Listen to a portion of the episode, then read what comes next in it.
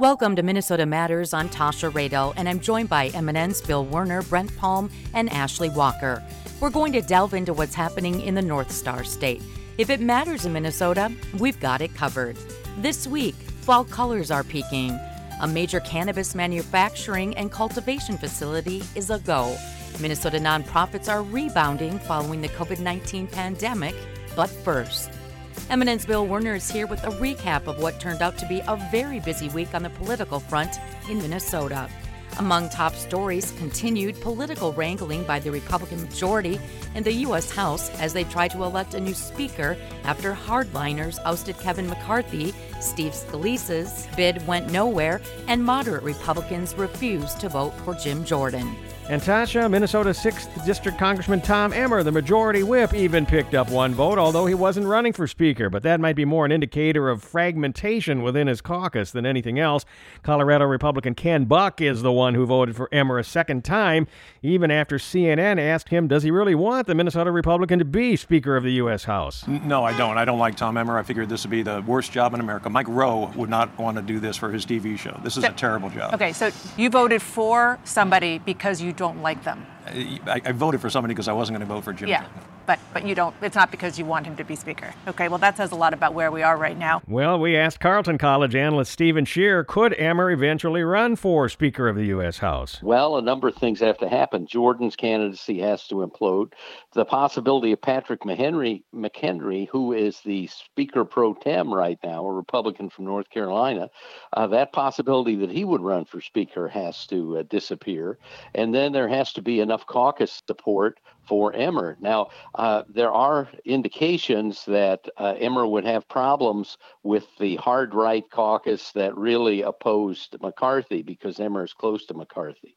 And so it's not at all clear that there is a path to victory as Speaker for Tom Emmer. Also, in what turned out to be political news this week, U.S. Supreme Court Justice Amy Coney Barrett in Minnesota at the invitation of the University of Minnesota Law School, and opponents had their arguments prepared well before she arrived. That sort of gives the impression that the university, which boasts its commitment to diversity, equity, inclusion, and justice, that they stand with her decisions that she's made, which have brought us backward. When Coney Barrett spoke Monday afternoon at the U of M's Northrop Auditorium on the Minneapolis East Bank campus, protesters were ready, but so were University of Minnesota authorities. You could loosely say states' rights, but it's the independence of states in our federal system in which states still.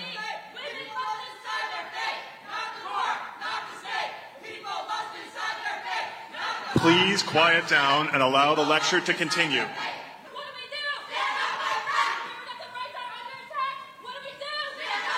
Cue the slide, please. It is ordered that this disruptive behavior cease. All disruptive parties are asked to vacate the room or be subject to arrest.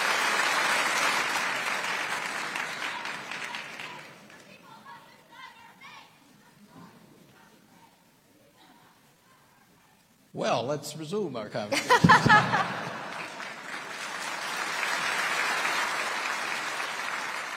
you know, Justice Barrett, we really are Minnesota nice. and we don't treat other people like that very often at all. So we're so delighted you're here. Law professor Robert Stein continued his Q&A with Justice Barrett at one point alluding to the very Supreme Court ruling that brought protesters to campus. The court has been criticized for overturning long-standing precedent in some major decisions in the mm-hmm. past two terms. And without getting into the issues in those cases, could you comment on the weight you think should be given or that you give to longstanding precedent? How do you weigh that in deciding how to decide a case? Justice Barrett responded the weight the court gives to longstanding precedents is a balancing act to not leave errors uncorrected unless there are very good reasons to do so. Overruling precedent is not something to be done lightly but the court's own guidelines that it's always um, have, has followed for you know, centuries recognize that there are times when it is the court's duty to do so. Protesters take a different view. Mira Altobel Resendez with Students for a Democratic Society says Justice Barrett. She has played an instrumental role in the stripping of rights of so many people across the country. Millions of people have been affected. And as Israel continued pounding Gaza this week after the Hamas terror attack, emotions rose in Minnesota and around the world. Over 900 Israelis have been counted murdered uh, in the worst terror attack in Israel's history and the bloodiest day for the Jewish people since the Holocaust. Sami Rahamim with the Jewish Community Relations Council. We are watching a genocide literally taking place in front of our eyes, being televised, celebrated, and justified. Mariam El Khatib with American Muslims for Palestine. State Senator Sandy Pappas from St. Paul says she has two daughters, 21 grandchildren, and a great grandchild in northern Israel. She says the children are very stressed out, but so far safe.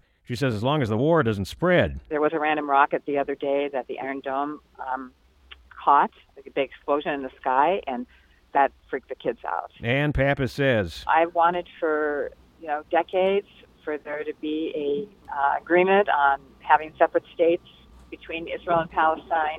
It just constantly seems like nobody can get it right. No, there's no leadership. Jewish Community Relations Council's Rahamim says Hamas is ruling Gaza. They aren't interested in peace. They aren't interested in a two state solution. They've shown the world what they're interested in, which is killing, murdering, barbarity. Sarah Martin with Women Against Military Madness responds Many people say a two state option is impossible. Just because of all the Jewish settlements that, and the roads and the wall and all the land that has been taken by the Israelis have made that impossible, really. Jihad Adwan, whose wife lost five family members in Gaza, says anyone who claims Israeli bombing is justified because some Gazans support Hamas should think back to 9 11. Terrorists were um, rationalizing that, saying, you know, oh, U.S. citizen, you, you elected your government. Your government transgressed around around the world, so they targeted civilians. That's the same sick logic. Carleton College political analyst Steven Schier says there is a real possibility that there'll be a rising sympathy, particularly in the Arab world, for Hamas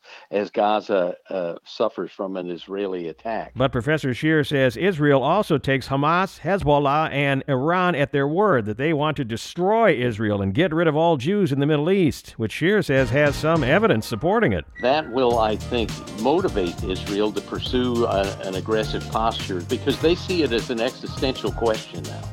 Tasha? Thanks, Bill. More Minnesota Matters after this. It's Thursday night, and you're grabbing drinks with some friends. Started off with a pitcher for the table, which quickly becomes two. There's pool. And there's the photo booth. All right, everybody squeeze in. Say cheese! Followed naturally by an order of wings. And another. Can we get some extra ranch sauce? Then there's the ceremonial nightcap. So, what are we doing this weekend? And lastly, it's back to the car, which, if you're buzzed,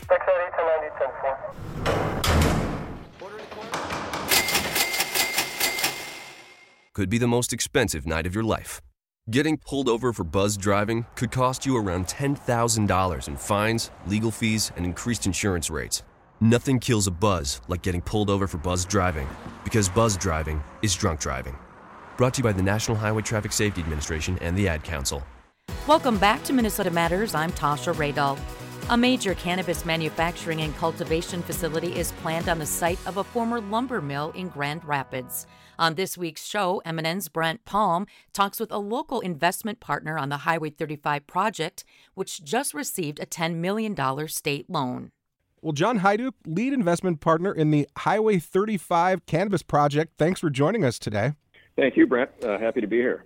Hey, I learned about the project in a news release from the Iron Range Resources and Rehabilitation Board, announcing um, they're going to contribute 10 million in a loan for the project. Um, we'll get into some specifics, but give us a brief overview of this proposed cannabis facility in Grand Rapids. Well, the, the site that we targeted is uh, an old OSB board site uh, called uh, Ainsworth at the time. Uh, it's roughly uh, 450,000 square feet uh, on roughly 135, 136 acres. Um, it has been um, vacant since 2007, 2008. Um, and as we were looking for places to uh, potentially put a cultivation and a manufacturing, it, it, quickly became, you know, the target uh, on our short list. Um, so uh, with that, we worked with the IRRB for many months. They did a wonderful job on their due diligence uh, vetting out the process. And so uh, part of what happened at the board meeting uh, was uh, the approval to move ahead with an incentive package, which would meet their mission, which is job creation and diversifying the economy uh, on the Iron Range. With that, we need to bring, you know, 30 30, 40 million dollars of private investment uh, to the project, which we're uh, undergoing uh, as we speak. Uh, and uh, as the phases get built out um, and we hit our targets, you know, the incentive money will be available to us. So it certainly is helping us start the project out the right way and the ability to scale it. And really looking forward to that project coming to fruition on the Iron Range and specifically in Grand Rapids. Yeah, I mean, the news release said uh, the facility hopes to be an industry leader for the state of Minnesota. Um, I think you mentioned uh, could create up to 400 jobs, a big boon for the economy in northeastern Minnesota. Do we do we have a potential workforce up there? Well, you know, it's it, it, workforce issues uh, everywhere, as you know. But you know, in particular with this industry uh, now being legalized, there are many uh, folks uh, that are working in this industry in other states uh, that will have an opportunity to come back. Uh, there are certainly folks uh, in the state of Minnesota that may want to move back uh, to where they grew up uh, in northern Minnesota. So we feel that this project is going to attract some employee base to the area. and certainly, you know, with the high tech nature of what this industry is today, it certainly is a, a good, good potential employer for for the market. Yeah, I noticed the the plans mention that uh, we're going to use some some modern agri- agriculture technology, LED lights, HVAC systems. I'm guessing this uh, this isn't uh, Cheech and Chong in the '70s, right? That's you're exactly you're exactly right. It's very very uh, high tech. Uh, we're planning on a state of the art uh, facility. When you think about the cannabis industry today, uh, much much different uh, than the one that uh, you and I grew up with in the early 70s. So, are we recruiting some some experts in horticulture, growers, farmers, or obviously we'll be looking for those people at some point? Sure. From a timing standpoint, um, you know, give or take, because uh, there's still there's still some timelines that need to be uh, facilitated uh, from the state standpoint. But you know, you know, just an estimated uh, timeline. You know, we we plan to finish our part of the project, be done within a you know within a year, give or take, um, and then depending upon uh, timelines and regulations and, and licensing, that will dictate you know when we're able to grow and, and, and start. So I would anticipate that first second quarter of 2024 was really uh, where you'll see some recruiting for for talent. And I'm sure there's talent in other states and talent here. You know, I did a story with uh, an official at St. Cloud State University about a month ago, and they just started a cannabis program there that has four different certificates. So it sounds like a lot of folks think there's a real future in this industry. Well, there really is. Uh, and again, I think, you know, when you're uh, the, the, fact, you know, being 2023, uh, the technology associated with this industry is is actually kind of mind blowing and advanced, and we're already getting inquiries on you know timeline for for hiring uh, folks reaching out that they're you know working in a different state and are interested in coming back. So you know we anticipate there'll be lots and lots of interest, and we're excited about uh, that. We're excited about the industry being legalized here in Minnesota. And again, I think you know this is this is just one project of many. Uh, it's going to take a lot of projects to stand up the industry uh, here in the next year or two. So you know we're going to do our best to help uh, as many folks as we can get into this business and, and you know make sure Minnesota is, is a poster child to the rest of the uh, country. And it might seem like early 2025 for retail sales in Minnesota is a long way off, but I'm guessing when you have a business plan like this, that's not a ton of time, right? It's really not. Uh, in fact, uh, if anything, you know, you're running up against, uh, you know, it's going to it's going to be tight. Um, of course, you know, you do have the licensing piece that goes along with it, uh, but it will go by really, really quick. Um, and so, you know, you think about trying to be ready to go in a year, uh, so you can be ready to plant. Uh, that year is gonna is, is gonna fly by. Well, John Hyduke, thanks so much for filling us in on the project. Um, we definitely like to check back with you and maybe a year for an update, if that's okay. Uh, that would be great, Brent. You can uh, get in touch with me anytime you want, and uh, look forward to uh, uh, connecting again. Okay, thank you. MNN's Brent Palm and Highway 35 project investment partner John Hyduke. Time for a quick break. More Minnesota Matters after this. Welcome back to Minnesota Matters. I'm Tasha Radel. The Minnesota Council of Nonprofits has released two new Minnesota specific reports that use public and nonprofit data to detail the current place and role of the nonprofit sector in Minnesota's overall economy, as well as illuminate the impacts of recent and current events on individual nonprofits and the state's broader nonprofit sector. Joining me today is Kari Aanestad, Associate Director of the Minnesota Council of Nonprofits wanted to visit with you a little bit. I understand a couple of reports have recently come out that are kind of showing us the current climate um, of Minnesota nonprofits. And obviously, I know we can't get into every nook and cranny, but just wondering if there was anything that really stuck out in your mind uh, in this year's report. Yes, the Minnesota Council of Nonprofits is very excited to share that we've released two reports in the last week. So, one is our Minnesota Nonprofit Economy Report. This is a longitudinal report series that we've been sending out for about 20 years that sort of tracks the contributions and role of nonprofit organizations in Minnesota. And then we also are excited to release our current conditions report this is our seventh one that we've kind of written and released since March of 2020. So it's a responsive um, survey series that we've been conducting to try to track in real time the conditions uh, on impacting nonprofit organizations' work as our world has been rapidly changing. So, to your question, there's a couple of key things that are coming out of these reports that are of interest for watching, some celebration and some concerns. Uh, of celebration, you know, we were excited to see that nonprofit organizations, in terms of the number of employees that they have, is making a rebound. In 2020, you know, the nonprofit sector was not immune like many other sectors, business and government, uh, from the effects of the pandemic. We saw a pretty significant drop in workers. Uh, we make up about 14% of the state's economy. Uh, but since uh, 2020, we've regained, uh, we'd lost about 30,000 workers, and we are now back to just under 5,000 of where we were in 2019. So workers are coming back. Our sector is uh, coming back to where we had been at pre-pandemic levels, but we're we're not quite there yet. But we're we're making a faster recovery than some other sectors. And then when it comes to um, you know charitable giving, what is that environment looking like? One of the longitudinal questions that we've been asking in our current conditions survey is about changes in charitable giving, and we we asked specifically about you know charitable giving coming from individuals, uh, from corporations, and then foundations like private uh, community foundations and, and corporate giving programs. Unfortunately, this is one of the the things to watch slash concerning trends that we saw come out of this last survey. So for the previous six surveys, all through COVID, uh, we were encouraged to see that high numbers of nonprofit respondents uh, were reporting actually increased charitable giving to their organizations. You know, many philanthropists recognized that community communities were being negatively impacted by uh, the stress of a global pandemic, and nonprofit organizations are often the first or only uh, front lines in providing essential community services. So we were we were encouraged to see uh, that nonprofit organizations were receiving kind of increased support from communities.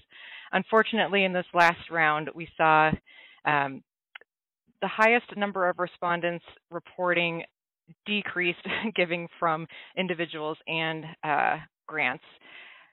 That was about a third of respondents. So, in past surveys, just for reference, we usually only saw maybe up to 10% of respondents saying that they were experiencing decreases. So, unfortunately, a higher number of people were reporting that they're seeing that type of funding going down right now. And I'm assuming, you know, more on an individual level, do you think that, you know, um, some of the stimulus funding is running out along with, I guess, just everyday life and higher inflation rates? I think that can absolutely be a factor. The the economy has been all over the place, or, or the market, I should say, has been all over the case, all over the place over the last couple of years. Uh, so I'm sure that that's definitely impacting or informing um, how people, individuals, are approaching uh, their charitable giving and, and, and larger planning. Um, we've seen inflation has uh, been pretty significant in the last two years, um, with it being at um, 8.9%, or sorry, 8 oh, the, the numbers are going to evade me now. somewhere between eight and nine percent, and somewhere around five to six percent in the last year. And if you look over the last 20 years, we hadn't seen those numbers since like the 80s. So historic level of inflation that I know is uh, really impacting families' bottom lines, and that can in turn then impact our ability to give charitably to nonprofits. All right. Well, Kari, those are some of the key questions I had. Was there anything else you wanted to add today? Yeah, I guess I would just add that another key thing that came out of our uh, economy report was some exciting new information about uh, pay parity. Um, we for the first time ever received some data from the Minnesota Department of Employment and Economic Development on how nonprofit wages, uh, when you compare what female workers are earning compared to their male, male colleagues, we were able to see how the nonprofit sector is faring compared to the statewide average and some national averages. So you know it's hard work being in a nonprofit organization but it's it's meaningful and it's exciting to see that uh, you know in nonprofits um, female workers are earning almost 95% of their male colleagues' uh, wages. And if you contrast that by statewide, that, that averages 85.5%, and nationally it's only 82%. So we still have some work to do. Ideally, it would be 100% both ways, but uh, it is encouraging to see that the nonprofit sector is is leading the way a bit in uh, pay equity through the lens of gender. Thanks again to my guest, Kari Aanestad, Associate Director of the Minnesota Council of Nonprofits. Time for our last break. Stay tuned. Did you know that more lives are lost to lung cancer each year than breast, colorectal, and prostate cancers combined? Lung cancer will claim more than 135,000 lives this year. But new treatments have improved survival for many with the disease and offer new hope for many more. So does lung cancer screening with low dose chest CT. The American Cancer Society and most major professional organizations recommend that adults ages 55 and older with a long history of smoking, even if they have quit, should talk with their doctor to learn more about lung cancer screening. Lung cancer screening saves lives by detecting lung cancer early when it's more successfully treated. So, ask your doctor if lung cancer screening is right for you. And if you smoke, ask your doctor to help you quit. Visit the National Lung Cancer Roundtable website at nlcrt.org. That's nlcrt.org. Welcome back to Minnesota Matters. I'm Tasha Radel. Fall colors are peaking across the state. MNN's Jake Griffith got an update with the DNR's Jenna Souffle. The question that I had was Did the fall colors arrive later this year? Did they arrive on time? Did they arrive earlier? I guess what can you tell me about that? Yeah, so this year they did arrive a little later than average, primarily in the southern part of the state. And that was due to the um, record heat that we had in September and early October. Awesome. That's what I thought. We were. I, I pitched this idea in our news meeting, and then Bill Werner, uh, who's been here for a, a while, he was like, "I think the fall colors arrived late this year. You should ask about that." And so I was like, mm-hmm. oh. "Yep, yep." He was right. Yeah, not so much in the northern parts of the state, um, where they didn't have quite the heat impacts, especially around like Duluth. Uh, but certainly in, in other parts of the state, it has been delayed by a week or two um, beyond the average. Is that uh, you know, and obviously a lot of there's a lot of focus on you know, hey, it's, it's getting hotter, right? It's getting hotter for longer. The world's getting hotter. Is that a concern of your all's office that that could start to have long-term impacts if we see you know temperatures continue to to rise? I don't know that I would call it a concern, um, but we would expect, you know, this fall color to shift a little bit later um, as the years do warm. So the primary factor that uh, contributes to the fall color change is, is day length, um, and then temperature is up there as a factor too. But since the the time, the length of the day isn't going to change as much, we'll still see this fall color shift happening. Uh, but yeah, we would expect with the warming climate uh, that fall colors will peak on the later end of the spectrum over the long run. What is it that makes Minnesota's fall colors so unique? Is it about the the, the kinds of trees and, and the you know I'm I'm at a loss for the word. It's right on the tip of my tongue, but I think you know where I'm going with this. Um, yeah. But just what makes Minnesota's fall colors so unique? I would say you're you're right on with the the tree species we have. Um, we have a lot of beautiful maples. We have a lot of oaks in the southern part of the state. Um, we've got the aspens and birches that turn these beautiful yellows and golds um, in the northern part of the state, and just a lot of uh, forested area, um, but also some rolling hills that give you those great views of color. Um, so, like along the St. Croix and some of the other areas of the state, there's just great vantage points to see um, so much forest at once, which I think really helps. And then just kind of like a, a, little plug for one of my personal favorite trees as someone not native to the state. Um, we have tamaracks or larches in Minnesota, and they are a conifer. Uh, but unlike other conifers, they actually turn golden and drop their needles in the fall. And I think that's a pretty special tree that you don't see in, in some other states. Yeah, that's very interesting. I, I, did, I did not realize that. Um, and then that kind of leads me to my, my next question. Uh, you know, if you're someone like me that likes to get out and explore and, and likes to be out in the outdoors during the fall and the winter time, where are maybe some of the best places to to take a look at fall colors? It doesn't even have to be Twin Cities; it can be statewide. Right. So, um, very popular would be the North Shore. They're a little bit past peak already, and then the storms they had in the last couple weeks kind of stripped some leaves from the trees. Um, but that's a popular destination. But I would suggest that folks go to the DNR's Fall Color Finder uh, website. It tracks the colors starting in September, uh, so you can kind of follow along as fall color advances south through the state. And it also is really useful for finding a park to go explore. Um, users can submit photos they've taken of their adventures, so you can kind of get a sense of like what species of trees and what the landscape looks like. And um, the DNR also sends out a newsletter uh, that highlights different parks and regions. So I'd say there's something for everybody in the state. You know, it kind of depends on um, how late in the fall we are, or what you like to do, or what kind of tree species you have. But there really is something in every direction. And then the last question uh, I have, and you mentioned the word uh, peak, you're talking about the North Shore past their peak. Because the fall colors arrived later, is the window now tighter for people to be able to see that? When can we expect to see that peak pass for, uh, you know, majority of the state? Sure. So today's fall color tracker, they update on Wednesdays, and it does show kind of a past peak for the northern third of the state. Um, kind of along Duluth and the more southern part of the North Shore is still showing 75 to 100 percent. Um, other parts of the state are in that 75 to 100 percent range. Um, colors can last around two weeks, uh, but it's again largely dependent on storms or heavy rainfall or wind, you know, they can kind of take down those leaves a little bit early. Um, but I would say this weekend, looking at the weather ahead, it's going to be a, a, beautiful opportunity to get out and explore. And I'm not sure what the what the further forecast is, uh, but any time before like a hard frost, it's still a good opportunity to get out and check out some of that color. That's MNN's Jake Griffith with Jenna Souffle of the Minnesota DNR. That's going to do it for this week's edition of Minnesota Matters. Be sure to join us again next week on this MNN affiliate station, same time, same place. Thanks for tuning in. Until next time, I'm Tasha Radolph.